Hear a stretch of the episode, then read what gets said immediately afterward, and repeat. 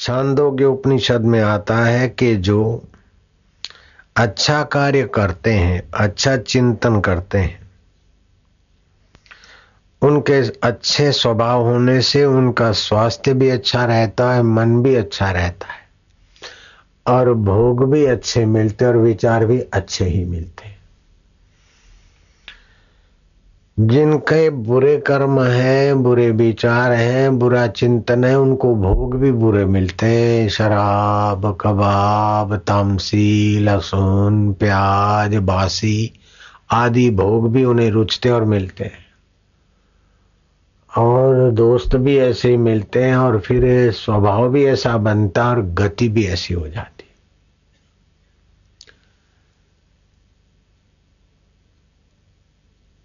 और जिनको अच्छे लोग मिलते हैं वे चाहे राजा भी बन जाते हैं, तभी भी उनको अच्छे लोग और अच्छे स्वभाव का विशेष प्रसाद मिलता है। राजे तो कई हो गए। कच्छ के प्रथम राजा, उनके जीवन में भगवान सूर्य के अस्तित्व का, दया का प्रभाव प्रकट हुआ तब जब कच्छ में, कच्छ की राजधानी भुज में किसान ने साहूकार से ऋण लिया था और उस समय का राजा था श्री देवसल जी, प्रथम राजा। देवसल जी दूसरे भी हो गए होंगे। तो देवसल जी के यहां दोपहर के समय एक चीख पड़ी कि अंधाता गरीब मारा जा रहा है, पीड़ा जा रहा है, आपके द्वार पे पुकार लगा था। बात ऐसी थी कि साहूकार से उसने एक हजार रुपए लिए थे, आज के जमाने में समझ लो सौ हजार लाख रुपया, चांदी का रुपया एक रुपया माना जाता था। और साहूकार को उसने चुका भी दिए थे, लेकिन चुकाने वाला किसान, न चुकाने की रसीद थी उसके पास, न कोई गवाह था। और साहूकार ने जाकर कोर्ट कचहरी का दरवाजा खटखटाया और कोर्ट कचहरी ने आदेश दे दिया कि साहूकार को हजार हजार रुपए दे दिए जाए। अब वो किसान आक्रांत करता हुआ दोपहर के समय राज दरबार से दूर राजा के महल के करीब आकर अपना पुकार लगाता है। देवसरा जी ने गैलरी में खड़े होकर देखा, बोले, पूछा, क्या बात है? सच्चाई थी, सज्जनता थी, इसलिए राजा की सच्चाई और सज्जनता भी राजा को वहां रोक रखती है। देवसरा जी ने सारी बात सुनी और वो फाइल अपने पास मंगवाई और फाइल पढ़ी।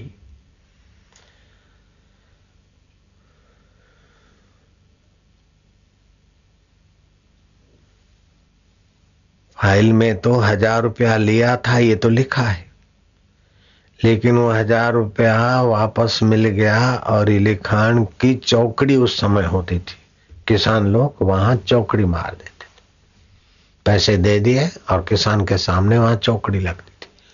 वो चौकड़ी तो थी नहीं।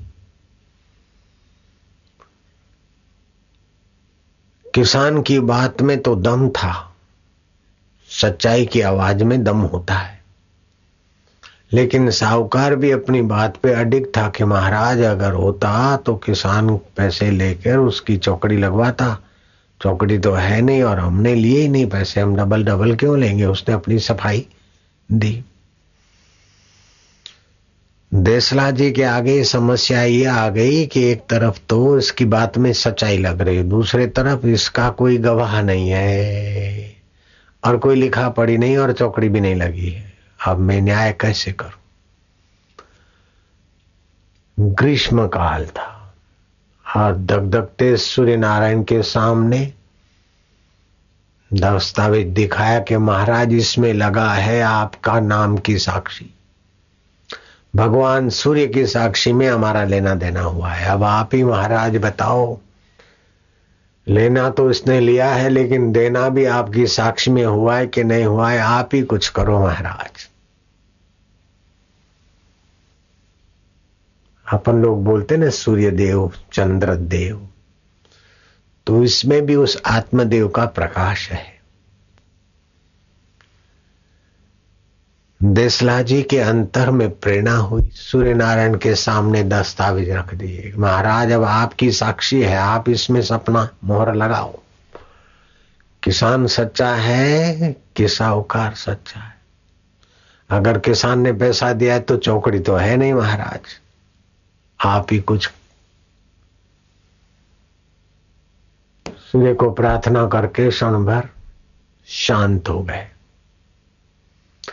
फिर देखते हैं, लेख पढ़ते हैं तो लिखा है, ये चौकड़ी लगी दिखाई दी, आंखों में चमक आ गई, दिल में खुशी की लहर छा गई, चेहरे पर मुस्कान, नृत्य करने लगी। फिर भी राजा ने किसान के आगे जाकर कहा कि तुमने उसमें लिखवाया है कि सूर्य के साक्षी, अब देव कोई साक्षी देता है क्या, कैसे बात करते हो? बोले महाराज देव भी साक्षी देगा, मैं सच्चा हूं, देव भी साक्षी देता है महाराज। अब साहूकार को बोल कड़क वाणी में कहा कि तुमको मैंने बोला जो सच्चाई हो बोलो। बोले महाराज सच्चाई यही है, और इनके लिखा पढ़ी है, इनका अंगूठा है, और ये अगर देते तो वहां चौकड़ी लगवाते, अंगूठे के पास, अंगूठे के ऊपर कुछ भी नहीं। तब एक कठोर आवाज में राजा ने गर्जना की देसल जी ने कि देख चौकड़ी लगी हुई है, सूर्य के किरणों में दस्तावेज दिखाया तो एक हल्की सी चौकड़ी दिखाई थी। कड़क शब्दों में डांटते हुए राजा ने कहा बोल ये चौकड़ी तुमने कैसे मिटाई?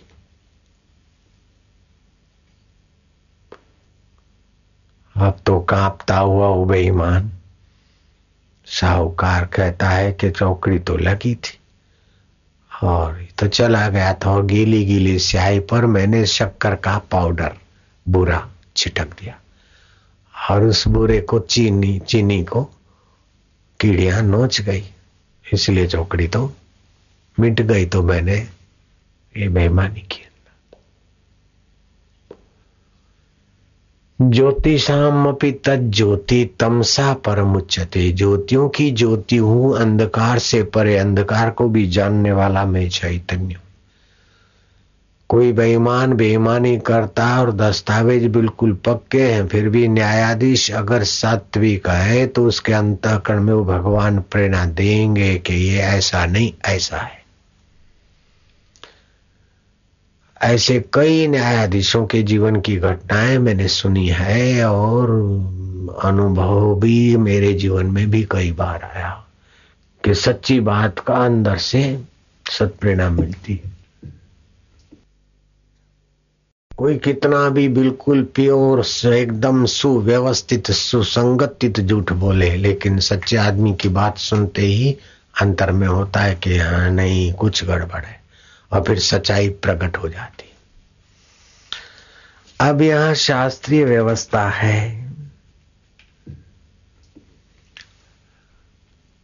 सूर्य के किरणों में जो रोग प्रतिकारक शक्ति है, रोग नाशिनी शक्ति है, वो दुनिया की सब औषधों में मिलाकर भी नहीं। डॉक्टर सोले कहते हैं सूर्य में जितनी रोगनाशक शक्ति ऊर्जा है उतना संसार के अन्य किसी पदार्थ में नहीं है।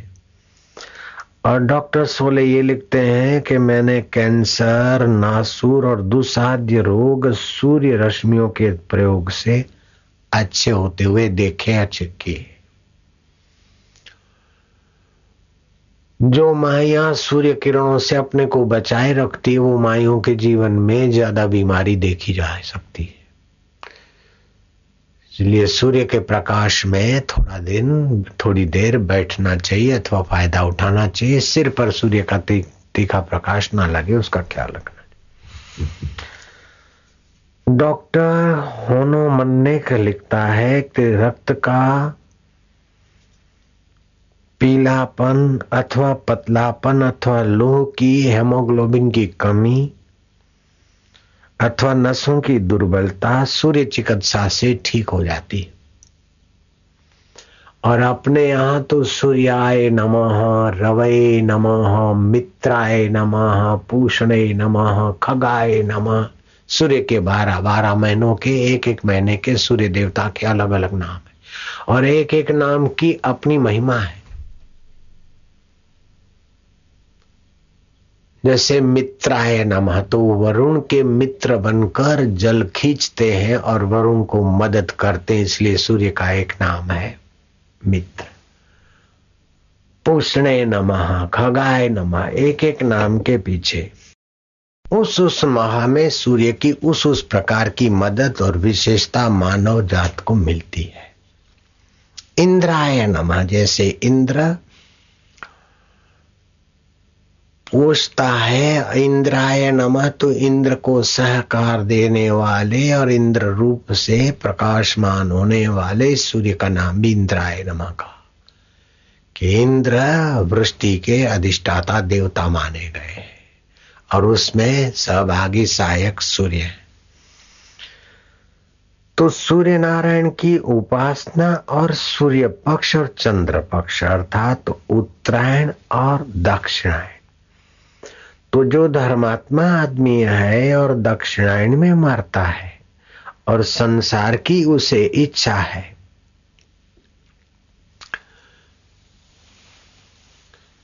तो दक्षिणायन के अधिष्ठाता देवता उसको उस दिशा में ले जाते और फिर वृष्टि के द्वारा मनुष्य लोक में भेजते।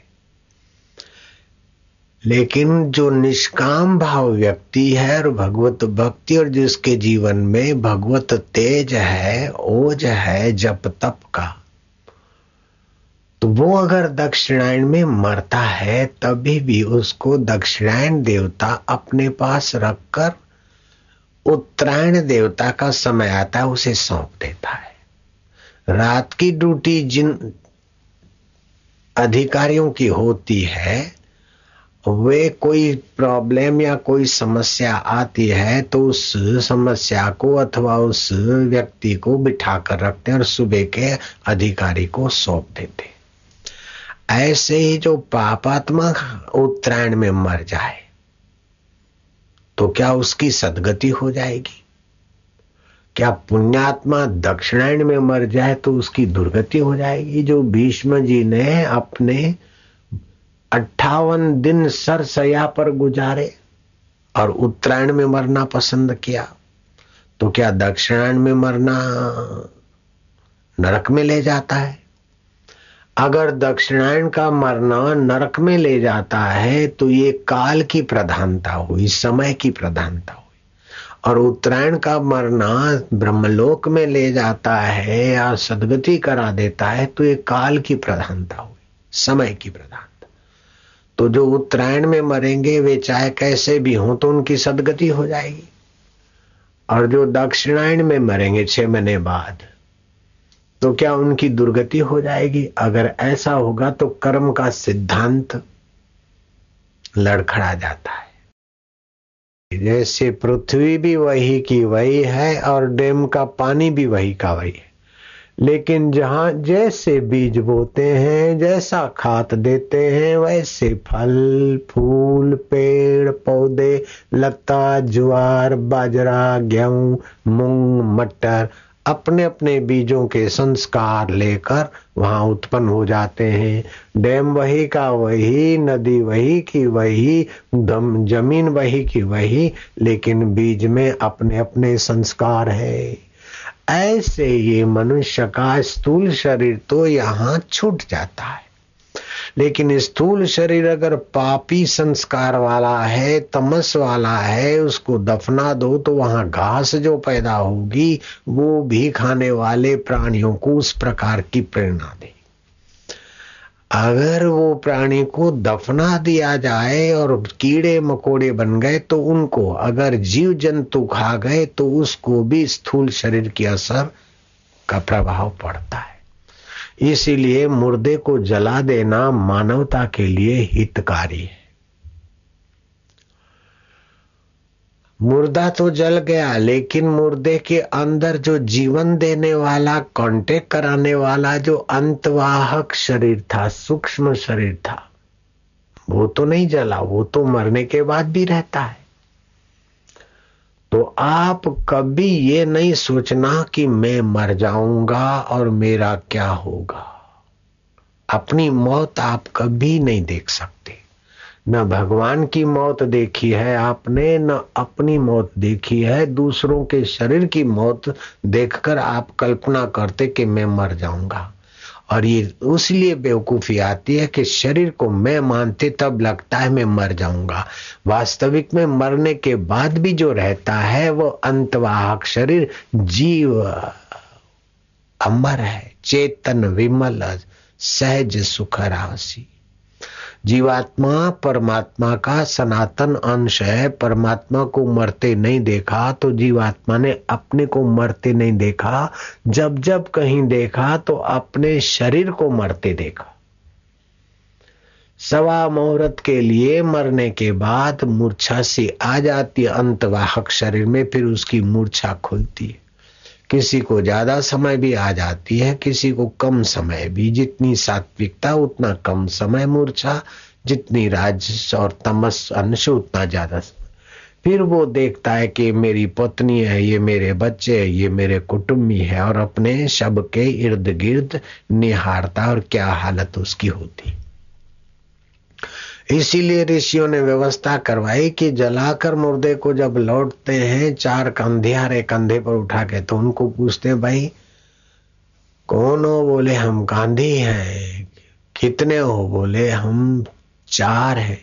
तो बोले गए थे तो पांच, एक चार तुम और पांचवा कंधे पर। बोले वो पांचवा स्वर्ग गया, ताकि वो साथ में भी आ गया हो तो उसे स्वर्ग की याद आए और ऊपर चला जाए। कुटुंब में इधर उधर अपना व्यर्थ समय या वासना से भटके नहीं।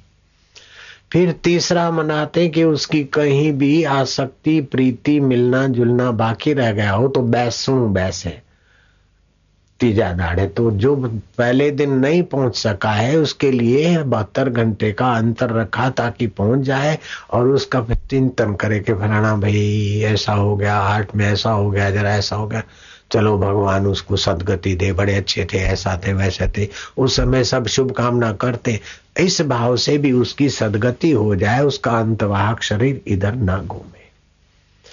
फिर बारह माह करते और बारह मासी भी करते। तो ये सब अंतःकरण को संस्कार देते हैं। जैसे बीज को अच्छे संस्कार देते, सादा बीज और खाद पानी अच्छा होता है तो उसमें थोड़ा परिवर्तन हो जाता है। अच्छा बीज और खाद पानी ठीक नहीं मिलता है तो उसका खेती फिर थोड़ी हल्की मंदी आती। तो ऐसे जो लोग बीमार होते थे तो कुछ लोग मिलने जाते, तो अच्छे स्वभाव के मिलने जाते तो उसके शुभ संकल्प बीमार को मदद करते।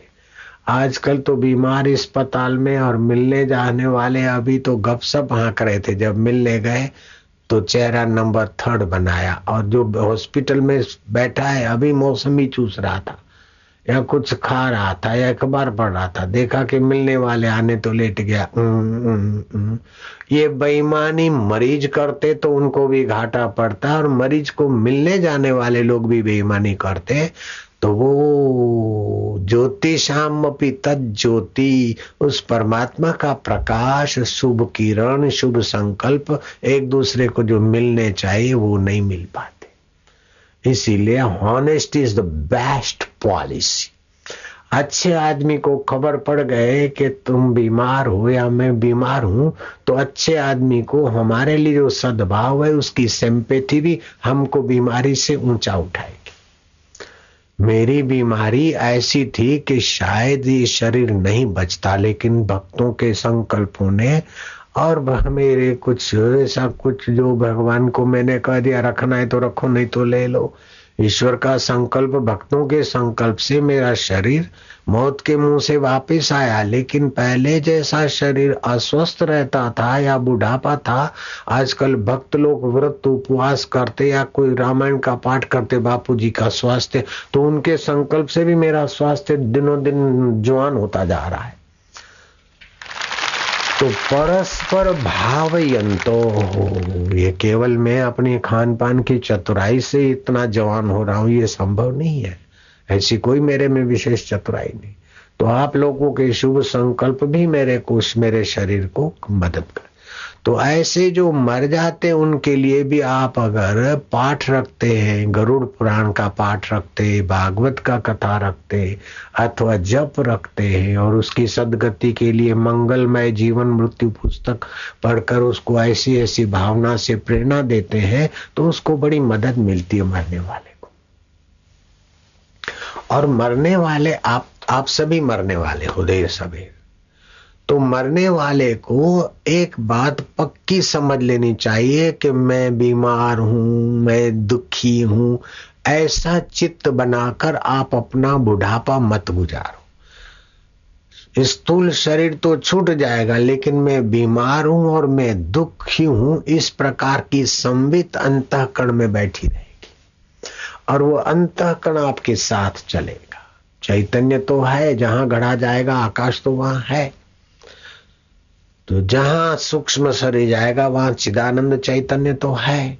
मैं दुखी हूं दुखी हूं जितना गहरा दुख का भाव होगा उतना ज्यादा समय नरक में पड़ा रहना पड़ेगा दुखी।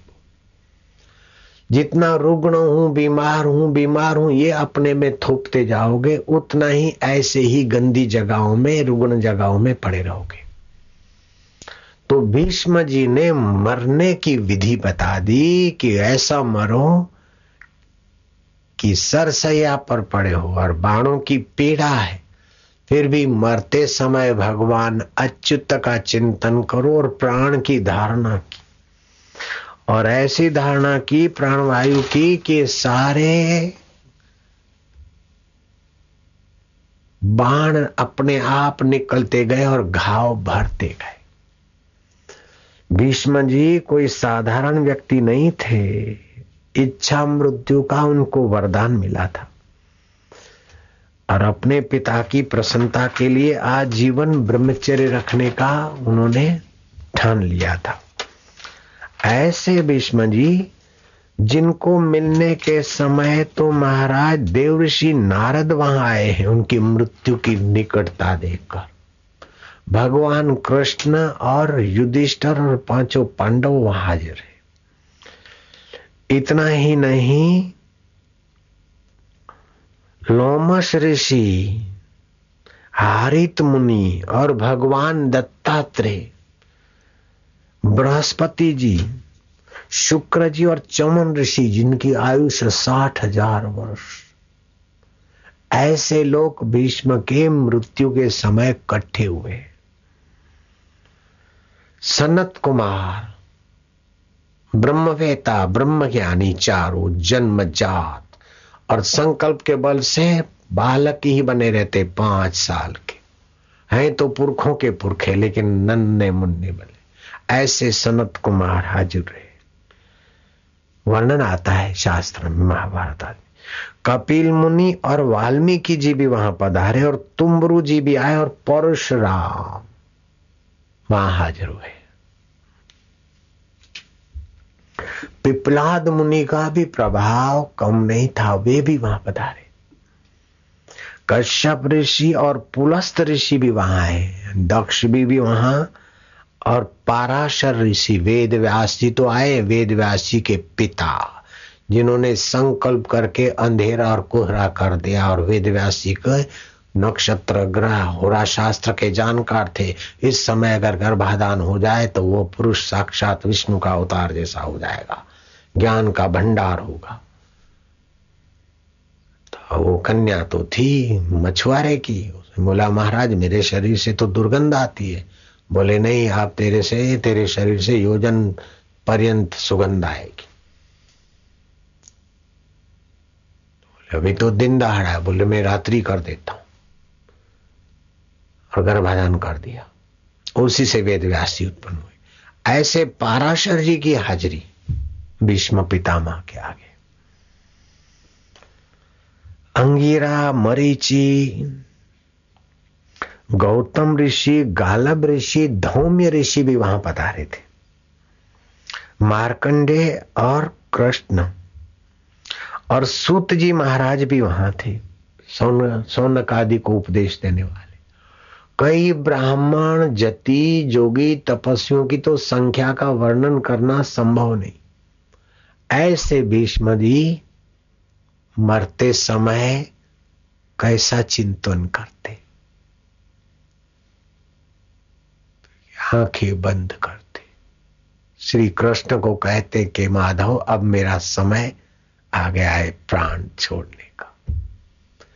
मुस्कुराते रहिएगा, उदास मत होइएगा, पीतांबर लहराता रहे। मैं अपनी कन्या तुम्हें अर्पण करता हूं। अब आजीवन ब्रह्मचारी कन्या कहां से लाए? बोले मेरी बुद्धि रूपी कन्या, जिसको मैंने सच्चाई से, सत्य संकल्प से सुरक्षित रखा है, वो मेरी कुंवारी कन्या तुम्हारे को वर्णित अर्पित करता हूं। मेरी बुद्धि माधव तुमको मैं अर्पण करता हूं। आप भी मरते समय बेहोश होकर ना मरे, मृत्यु का भय न रखिए। मृत्यु एक, जैसे नींद में आप चले जाते ऐसे अंतःकरण की थोड़ी अवस्था आती। बेहोश होकर न मरे, दुखी होकर न मरे, चिंतित होकर न मरे, भयभीत होकर न मरे। और मैं दुखी हूं, मुझे चिंता है, मुझे भय है, ये तो फटकने ही मत देना। भय है तो मन को है, चिंता है तो मन को है, पीड़ा है तो शरीर को है। मैं उसको देखने वाला सनातन स्वरूप परमात्मा का अमर पुत्र हूं, मौत को भी जानने वाला हूं। हरे ओम, हरे ओम, हरे ओम। जैसा चिंतन के संस्कार होते ऐसी गति होती है, जैसे कर्म होते जैसा चिंतन होता है ऐसी गति होती है।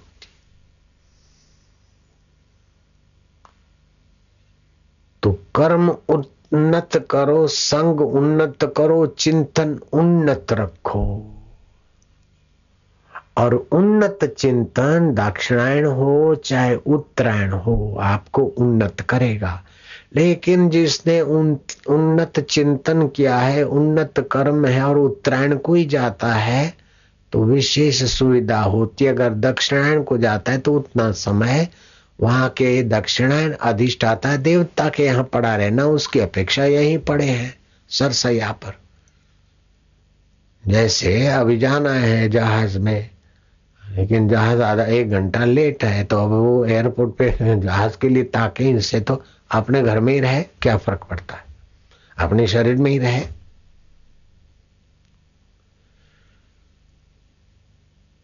तो संकल्प की प्रधानता से अंतःकरण के आकार और गति बनती है। अगर द्वेष भरा है, किसी से मारपीट करनी है, तो फिर शेर की योनि वाला अंतःकरण वहीं प्रवेश करेगा। अगर वैर बुद्धि है तो सर्प की योनि वाला अंतःकरण सर्प बनेगा। अगर मांस खाने की रुचि वाले अंतःकरण है तो फिर गीध और मांसाहारी प्राणी बनने के लिए ले। ऐसा नहीं कि एक एक प्राणी को भगवान आकर ले बनाते हैं, ये बनो, ये बनो, ये बनो, ये बनो, या ब्रह्मा जी बनाते हैं। इस प्रकार अंतःकरण की अवस्था बना दी। जैसे बीज में संस्कार डाल दिए और बीज जहां जिस माहौल में पैदा होगा वो अपने संस्कार लेकर जाए, ऐसे अंतःकरण में संस्कार होते। तो मनुष्य जीवन में अपना संस्कार उन्नत करने का अवसर है, बाकी का तो परंपरागत बदलती जाएगी दुनिया। लेकिन कोई प्राणी समझो हिरण है और मनुष्य के संपर्क में आ गया और वो मनुष्य धर्मात्मा है, तो हिरण की योनि मरने के बाद सैकड़ों जन्म के बाद वो मनुष्य होगा। लेकिन जड़ भरत के संपर्क में वो हिरण मरा नहीं, जड़ भरत के संपर्क मिला और बाद में हिरण मरा, तो राहुगण राजा बन गया। सैकड़ों योनियों के बाद मनुष्य बनना था और पुण्याई करके फिर राजा बनता, राजा जैसी योग्यता लागा। लेकिन राजा अजनाब खंड का राजा के वाइब्रेशन और अजनाब खंड के राजा भरत के संपर्क में हिरण ने जो कुछ चारा चुगा अथवा जो दूध आदि पिया उसका पुण्य प्रताप ये हुआ कि जड़ भरत तो हिरण का चिंतन करते करते राजा तो हिरण बन गए, लेकिन राजा का चिंतन करते करते हिरण मरा तो दूसरे जन्म में राहुगण राजा बन गया। और राहुगण राजा पालकी में बैठा और जड़ भरत उस राहुगण राजा को उठाए लिए जा रहे। कैसी कर्मों की गति। गंडकी नदी के किनारे राहुगण अजनाब खंड के एक छत्र सम्राट इतनी सुंदर व्यवस्था की भरत ने कि उनके नाम से इस देश का नाम भारत पड़ा। और ये राजपाट की व्यवस्था करा कर फिर वो अपना जीवन धन्य करने के लिए गंडकी नदी पे जाकर एकांत में रहने लगे और दोपहर के समय सूर्य को तर्पण करते, देवताओं को तर्पण करते तो सफेद तिल हाथ में रखकर देवताओं को दिया जाता। और पितरों को तर्पण करना हो तो काले तिलों से तर्पण करके पितरों को तृप्त किया जाता। और यक्ष गंधर्व किन्नर सभी के लिए तृप्ति का संकल्प करने से अपने हृदय में भी वो तृप्ति आती है। मैंने अनुभव किया है। श्राद्ध कर्म हम कराते हैं तो दूसरों के तृप्ति के लिए तर्पण करते करते अपना हृदय भी तृप्ति का अनुभव करता है। तो सूर्य को अर्घ्य दे रहे थे, इतने में प्यासी हिरण गर्भवती हिरणी पानी पीने को आई और शेरे बबर भूखा उसने गर्जना की। गर्जना की तो भयभीत हिरणी नदी के उस पार छलांग मारे तो भय के कारण उसकी नसें दुर्बल हो गई और गर्भ गिर गया। और हिरणी उस पार जाकर अपनी लोथ को घसीटती हुई गुफा में दम तोड़ दिया। दयालु भरत ने हिरणी के बच्चे को अपने पास पाला पोषा रखा। जब मौत का समय आया तो दयालु भरत ने देखा कि वो कहाँ गया, वो तो मेरे को कितना खुजलाता था, मेरे साथ रहता, कहीं बगेड़ा न खा जाए, अभी तो छोटा था, अरे इसका क्या होगा। तो हिरण का चिंतन करते करते मरे राजा भरत, तो दूसरे जन्म में हिरण हुए। लेकिन फिर भी उनके कर्म की गति, जब तप किया है तो स्मृति बनी रही कि आज एकादशी है। तो हिरण के शरीर में राजा भरत घास पात नहीं खाते, गिरे हुए सूखे पत्ते भी नहीं खाते थे, ऐसा वर्णन आता है। मैंने भी देखा एक ऐसा कुत्ता उझाणी में बरेली के पास, हम गरीबों में बांटने गए तो वहां तीन कुत्ते थे, किसानों के मजदूर खेती में दस पंद्रह घर थे, उनको मेवा मिठाई फल आदि बांटने गए थे। सुबह घूमने का भी हो गया और उनको बांटने का भी हो गया। एक दिन पहले हम देख के आगे बहुत गरीब ही गए थे तो दूसरे दिन में हमें ले गया था। तो कुत्तों को भी टुकड़ा टुकड़ा डालते मिठाई का, तो चटाक सा एक कुत्ते को डाला तो खाए नहीं, फिर दूसरी चीज दी, तीसरी चीज दी, तो वो बार बार जो भी दे खाली सिर झुकाए और फिर प्रेम से देखकर पूछ हिलाए। तो मेरा ध्यान ज्यादा खींचा। फिर मैंने वो मजदूरों से पूछा कि ये खाता नहीं क्यों? बोले बाबा आज मंगल तो नहीं है। मैं क्या है तो मंगलवार। बोले मंगल का ये व्रत रखता है पट्टा, कोई कैलेंडर नहीं है, कोई उसको कहता नहीं आज मंगल है, लेकिन अगले जन्म के अंतःकरण में मंगल की स्मृति का परिचय कुत्ते के शरीर में मिलता है। तो मानना पड़ेगा कि आपके स्थूल शरीर आप नहीं है, सूक्ष्म शरीर भी वास्तविक में आप नहीं है, लेकिन सूक्ष्म शरीर के साथ लगाव बना रहता है तो लोक लोकांतर में जाते हैं। अगर आप क्या ये समझ में आ जाए तो सूक्ष्म शरीर सूक्ष्म भूतों में और स्थूल शरीर स्थूल भूतों में और जीवात्मा परमात्मा में सदा के लिए एकाकार हो जाए। तो मनुष्य को अपने जीवन काल में ऐसा ज्ञान पा लेना चाहिए, ऐसा स्वभाव बना लेना चाहिए, ऐसी समझ के धनी हो जाना चाहिए कि मरते समय फिर गर्भ में ना आए, गर्भ मिले ना मिले, किस नाली में ना बहे। गर्भ में आने को भटकेंगे और गर्भ नहीं मिलेगा तो नाली में बहेंगे। चाहे बड़ी सेठानी के घर में आना हो तभी भी न जाने कितनी बार नाली में हम गए और फिर आए। तो इन दुखों से बचने के लिए मनुष्य को दुखहारी भगवान के नाम का, भगवान के गुण का, भगवान के स्वभाव का और भगवान के तत्व का ज्ञान अपने अंतःकरण में भर लेना चाहिए। तस्मात् सर्वात्मना राजन हरि विधीयते श्रोतव्य कीर्तितव्य स्मृतव्यो भगवत नाम। मनुष्य को अपने जीवन काल में क्या करना चाहिए कि भगवान के स्वरूप का ज्ञान सुन लेना चाहिए। भगवान क्या है? कृष्ण भगवान है, राम भगवान है, शिव भगवान है। अरे भगवत तत्व को ज्यों का त्यों जानते हैं, इसलिए वे भगवान है। जीने की वासना से हम जी रहे, इसलिए जीवात्मा है। पाशवी वृत्तियों में भटक रहे, इसलिए वो पशु है। देवत्व स्वभाव वाले, इसलिए देव है। लेकिन भगवत सत्ता तो एक है। तो भीष्म जी के पास भगवत प्राप्त महापुरुष सनकादि है, पाराशर जी हैं, संकल्प सामर्थ्य के धनी व्यास जी हैं जिन्होंने अठारह पुराण रच डाले। विश्व का आर्ष ग्रंथ पहला ग्रंथ अगर है ब्रह्म ज्ञान का तो भगवान वेदव्यास जी का है ब्रह्म सूत्र, और उसमें पहला वचन है सूत्र अथा तो ब्रह्म जिज्ञासा। हे मनुष्य, तू धरती पे आया, अगर तुझे जानना है, जानने की इच्छा है तो उस ब्रह्म आत्मा को जान ले,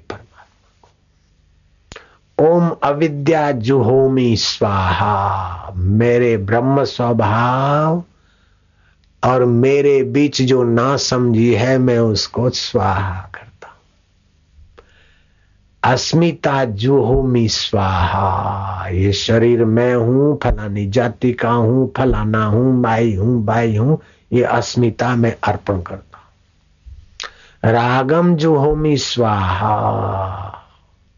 राग भी बांधने वाला है, राग को भी मैं स्वाहा कर रहा हूं। द्वेषम जुहोमी स्वाहा।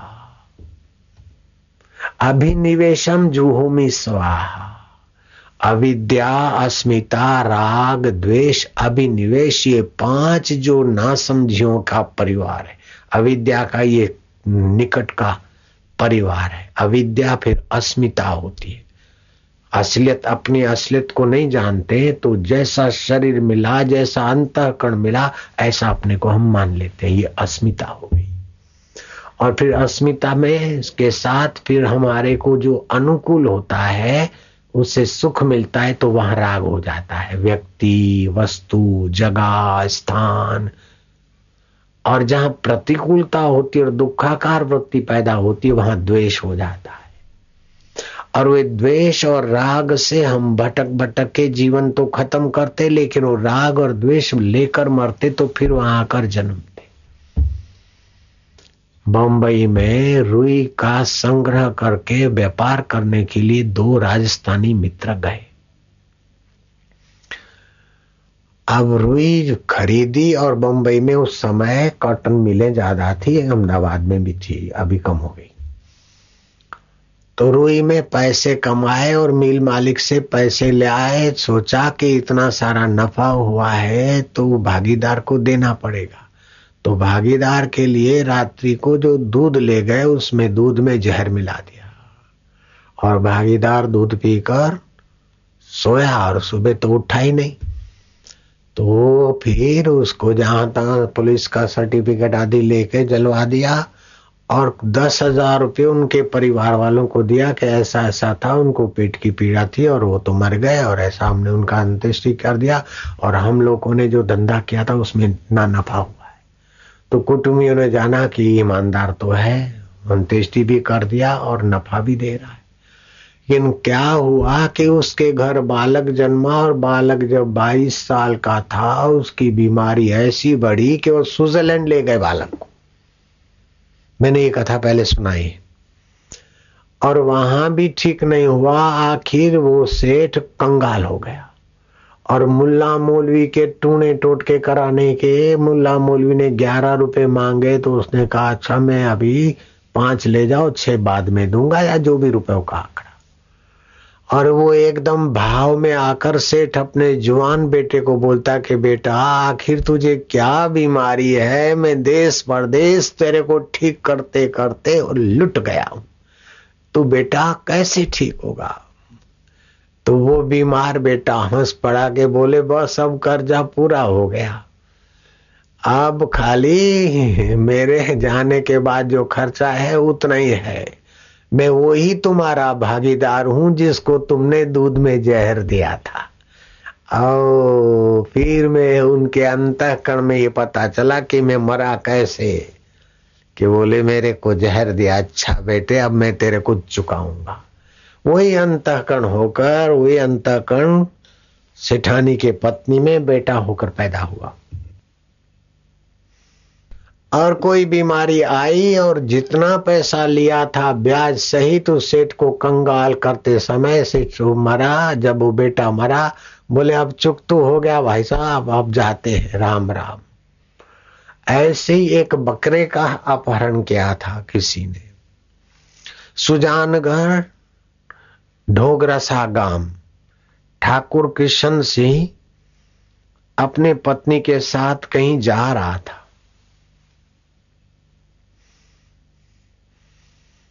तो उसकी पत्नी ने देखा कि ये बोकड़ा तो बकरियों के बीच घूमने का तो अच्छा है कि आना का मीट बन जाए। तो अब वो शादी में जाकर जब लौटा फिर उसने व्यवस्था की, अकेला आया और ऊंट पर बोरा बोरा लाकर साथी को ले आकर जंगल में से उस बकरे को, चरते हुए बकरे को थोड़ा दूर लेकर चराने वाले से और बोरे में इधर उधर करके और ऊंट भगा के ले गया और बिस्मिल्लाह कर दिया। अब वो बकरा किशन सिंह के यहां बेटा होकर जन्मा और उसका नाम पड़ा बालसिंह। और बालसिंह जब शादी के फेरे फिरता है, फिरने की तैयारी करता और एकाएक पेट में दर्द, पेट में दर्द, तो सारे शादी में जो बराती आए थे वातावरण सब फीका हो गया, खुशी सारी गमी में छल फैल गई। और बालसी पेट की चीसें पुकार करते करते पड़ गया। डॉक्टर आए, खर्चा हुआ। मरते मरते पुत्र बालसी ने कहा कि किशन सिंह मैं वही सुजानगढ़ का ढोगरा गांव का कुंवरदान चारणों ने जो बकरियों को गर्भाधान के लिए बकरा भेजा था, मैं वही बकरा बालसी होकर तेरा बदला लेने आया हूं और मेरा मांस खाने वाले सारे बरादी अभी दुखी है। ये कर्म की गति का मैंने प्रत्यक्ष तुमको दृष्टांत सुनाया। तो अपने अंतःकरण के संस्कार ऐसे न बने कि किसी से बदला लेने के लिए पुत्र बनना पड़े, किसी से बदला लेने के लिए सांप बनना पड़े, अथवा किसी से शादी करने के लिए किसी का बेटा बनना पड़े या किसी की बेटी बननी पड़ेगी। है वो ये सब नहीं, आप बन बन के करोड़ों बार आए और सब यहाँ का यहाँ धरा रह गया। आप चाहते शाश्वत सुख, सदा सुख, क्योंकि शाश्वत सुख स्वरूप भगवान की संतान है जीवात्मा। और ये नश्वर चीजों में सुख खोजते खोजते राग में फंसते हो, द्वेष में फंसते हो, अविद्या में फंसते हो, अस्मिता में फंसते हो, अभिनिवेश में फंसते हो। तो इन पांचों दुर्गुणों को हटाने के संस्कार भरकर आप जिसके हो उसी में विश्रांति पाने की कला सीख लो, तो आपकी सद्गति और आपके परिवार का भी मंगल। सत एक परमात्मा है, अगर परमात्मा के तरफ गति है तो सदगति है, और राग द्वेष और अभिनिवेश के तरफ गति है तो दुर्गति है। तो आप जो काम करो तो ईश्वर की प्रीति के निमित्त करो। मैं बड़ा दिखूं ऐसा करते करते राजा नृग मर गए और बाद में क्रिकेट बने, और उस क्रिकेट को निकालने के लिए औधव साकेती कृतवर्मा बलराम जब वन विहार कर रहे थे तो सूखे कुएं में क्रिकेट पड़ा था, निकालने के लिए प्रयत्न किया, विफल गए। तो श्री कृष्ण को बुलाया, कृष्ण ने उसको निकलवाया और त्रिकाल ज्ञानी कृष्ण ने अपनी कृपा की किरण डाल दी उस पर, तो क्रिकेट का मुंडी लुढ़क गई। सब कुछ जानने वाले कृष्ण अनजान होकर अपने ग्वाल गोपियों और मित्रों को ये ज्ञान दे रहे हैं, सत्संग दे रहे हैं। श्री कृष्ण उस देव पुरुष से पूछते हैं, वो जो क्रिकेट की गर्दन लुढ़की उसका अंतवाहक शरीर देवत्व को प्राप्त हुआ, जंगल में देवता प्रकट हुए, देव पुरुष तुम कौन हो, कहां से आए हो? तब वो देव पुरुष कहता है कि भगवान आप तो बधु जाणो छो। कृष्ण છતાંય પોતાના ચેલા ચપાટાઓને ज्ञान आपवा माटे, अपने चेलों को, अपने भक्तों को ज्ञान देने के लिए आप जानकार कृष्ण अनजान होकर पूछते हो, तो मैं वो राजा हूं जिसका नाम अभी भी यशोगान करने वाले कर रहे हैं। राजाधिराज महाराज अन्नदाता का यश चारों तरफ फैला, वो अभागा राजा मैं हूं। माधव, आसमान के तारे कोई गिन ले, लेकिन मैंने यश के लिए कितनी गाय दान की वो कोई नहीं गिन सकता है। इस प्रकार अभी भी मेरा यशोगान होता है। तो श्री कृष्ण ने पूछा कि तुम राजा नृग हो क्या? बोले हाँ महाराज, वही अभागा नृग हो। अभी तो तेरा यशोगान हो रहा है, लेकिन महाराज जिस नृग का शरीर था और जो नाम था उसी यशगान हो रहा है, मुझे तो मेरे कर्म का फल भोगना पड़ रहा है। तो मरने वाले शरीर के यश के लिए आड़ा टेढ़ा करने का भी कोई मतलब नहीं है, कोई सार नहीं। आपका अंतःकरण दैवी कार्य से, देव के सुमरण से, देव के चिंतन से, देव की भक्ति से, देव के ज्ञान से, अपने देवत्व को याद करके, देवत्व का अपने में जागृति करके मुक्त हो जाए, इसीलिए मनुष्य जन्म है। पैसे का ढेर करके मोरा पिया कटे है, फिर बैंक में जीव जंतु बनने के लिए अथवा धरती पे गड़े तो सांप बनने के लिए मनुष्य जन्म नहीं है। वो किसान मरते समय खेती का क्या होगा, ये छोरे कैसे संभालेंगे, बैल कमजोर हो गए, ये सब चिंतन करते मरा, वो दूसरे जन्म में बैल हुआ। और कबीर जी गए वहां कि वो डोकरा आता नहीं था, मैं लेने को आता था, वो कहाँ गया? बोले तो मर गया। कबीर ने ध्यान लगा के देखा कि मर के ये तो बैल बन गया। फिर कभी कभी कबीर आते रहे, तो वो जुआन बैल था तो हल में जोता, फिर हल खींचने के काबिल नहीं था तो उसको छकड़े में जोत दिया। फिर देखा कि छकड़ा भी नहीं घसीटता बैलगाड़ी, तो फिर उसको घांची के यहां, तेली के यहां बेच लिया। आ तेली ने भी तारा मरा धनी पूछ मरोड़ते मरोड़ते तेल निकाला उसको। फिर तेली ने भी देखा कि अब ये इसके पैर लड़खड़ा रहे, तो आखिर तेली ने बेच दिया कसाई को, और कसाई ने बिस्मिल्लाह रहमान रहीमल्लाह बैल को काटा, चमड़ा उतरा और चमड़ा नगारा बजाने वाले ने ले लिया। कबीर जी ने साखी बनाई के किसान में बोलता था सत्संग में, आओ आओ आओ हूं आओ हूं आओ हूं करता हूं थई गयो। सत्संग में आओ, साधना करो, अपनी रिटायर लाइफ बनाओ, भगवान के लिए जन्म लिया है, आओ। तो आऊंगा आऊंगा करके मर गए, और फिर मैंने ध्यान करके देखा तो बैल हो गए।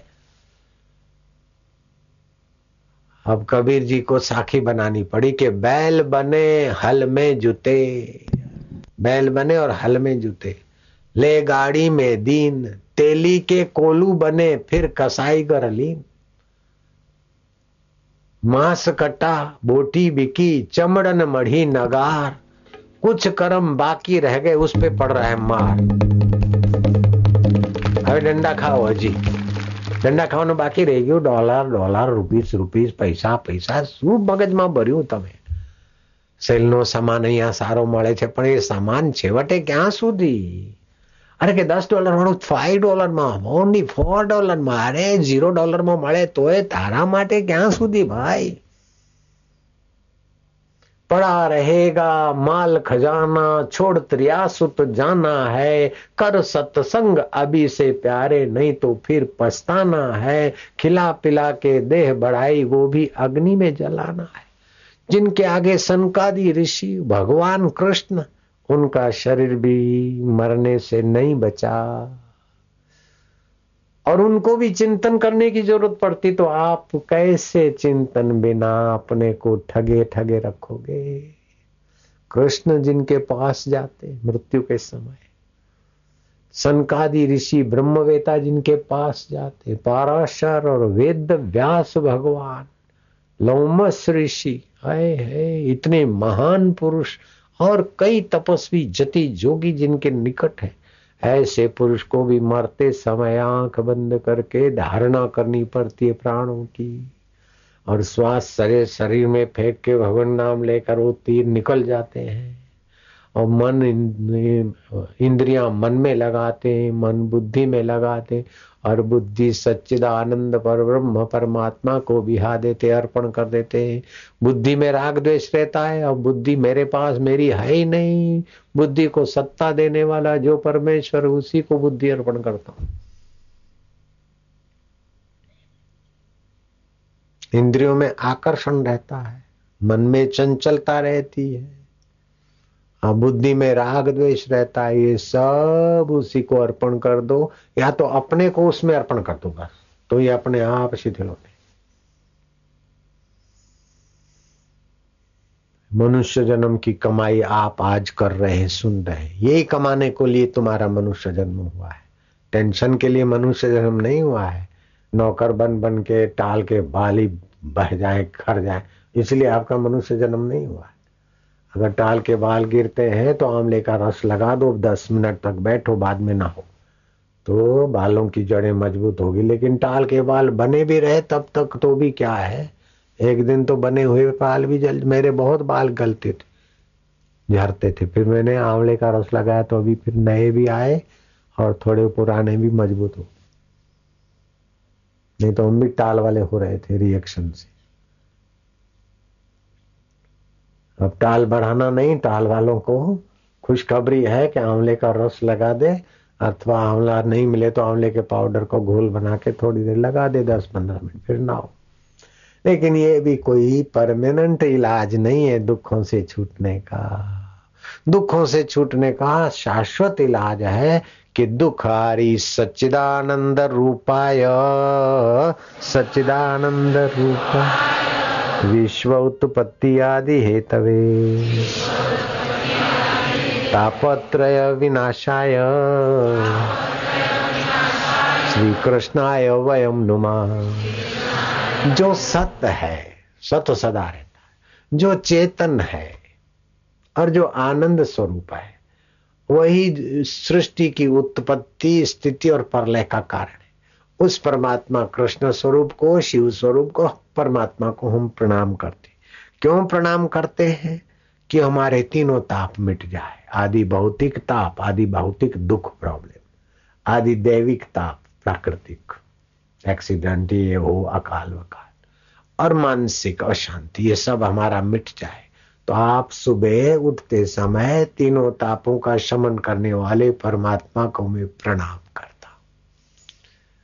मेरे राग को स्वाहा करने वाले प्रभु, द्वेष को, अविद्या, अस्मिता, राग, द्वेष, अभिद्वेष सभी स्वाहा ज्ञान अग्नि में। ये आप कर सकते, ये कठिन नहीं है।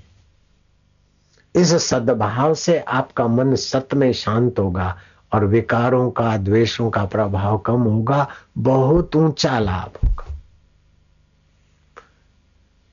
राग में कितनी वैरायटियां है, द्वेष करते तो कितना कितना होता है, मूल तो है राग और द्वेष, कितनी जगहों पर भटकाता है, कितने जन्मों में भटकाता है। द्वेष होता है तो जल तपता रहता है, राग होता है तो चित्त बंधा रहता है। ऑफिस में है लेकिन राग पत्नी से है, पति से है, फलानी जगह है, ढिंगड़ी जगह है, आदमी वहां का चिंतन करता। अरे फिल्म की पट्टियों में राग होता है तो रात को वो हीरोइन तो बुढ़ी हो गई, मर गई, लेकिन उसकी फिल्म देखकर रात को राग के कारण अपना सपन दोष करके कमर तोड़ कार्यक्रम कर लेता है। चित्त में ऐसी ताकत है, होता है कि नहीं होता है, हो सकता है कि नहीं हो सकता।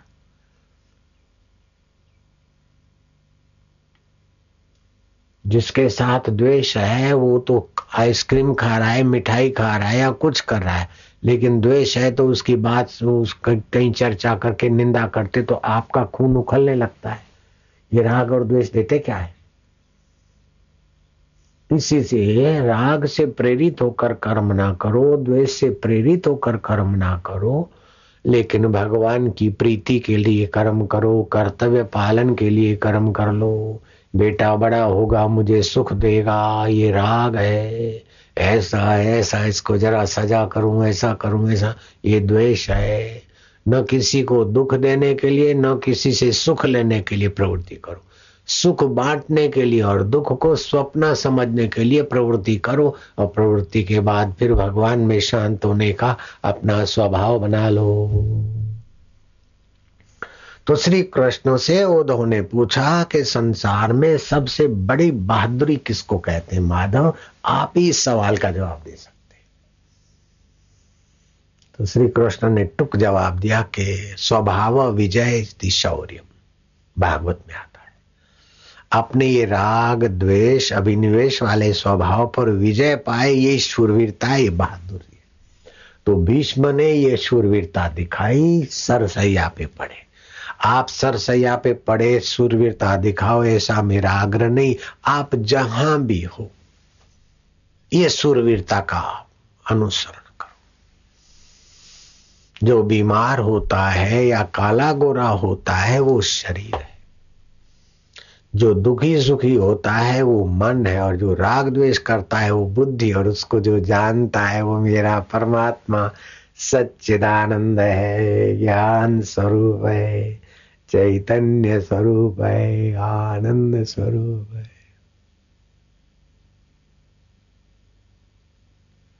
उसमें चुप हो जाओ।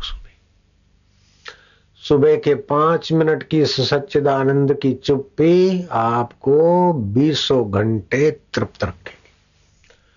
पंद्रह मिनट का भोजन दस घंटे तुम्हारे शरीर को चलाता है, लेकिन ये पांच मिनट का भोजन आपको बीसों घंटे तृप्त रखेगा, और मरने के बाद भी तृप्त स्वरूप भगवान से मिलाने में बड़ी सहायता देगा।